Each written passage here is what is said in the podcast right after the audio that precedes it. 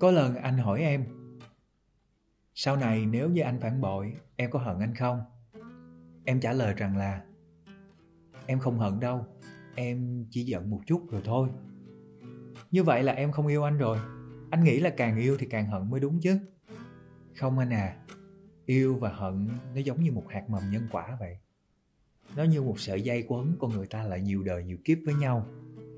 Nếu mà anh có phản bội em, hay là mình không đi cùng với nhau trên con đường này nữa, em sẽ không yêu, cũng không hận. Khi mà đã không còn nhân quả rồi, thì cho dù ngàn đời ngàn kiếp, mình cũng không gặp lại nhau đâu anh à. Sự thật là như vậy các bạn ạ. Chúng ta không sống để đau khổ, chúng ta không yêu để đau đớn, cũng không cưới nhau để rồi hành hạ nhau. Nên là đừng tự làm khổ mình, cũng đừng tự ràng buộc mình vào những suy tư vất vả. Khi mà bạn đói, hãy chọn cho mình một món ăn thật ngon. Khi mà bạn mệt, hãy quay lại với chiếc giường quen thuộc, ngủ một giấc thật say. Khi bạn cô đơn, hãy tìm cho mình một người bên cạnh để sẻ chia. Và khi bạn cô độc, hãy chọn cho mình một người để trọn đời kề bên.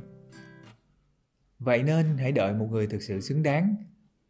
Người đó sẽ như một món ăn bùng nổ trong vị giác của các bạn. Họ như một giấc ngủ cực độ của an lành. Suy cho cùng, có thì phải có cho tử tế, không có thì thôi. Yêu mà phải vất vả, đau khổ, hành hạ, hay phải tranh đấu giành giật nhiều quá, thôi thì nhường người đó cho thiên hạ đi. Mình tuy thiếu, nhưng cũng chẳng việc gì phải làm tội làm tình cuộc đời mình, phải không các bạn?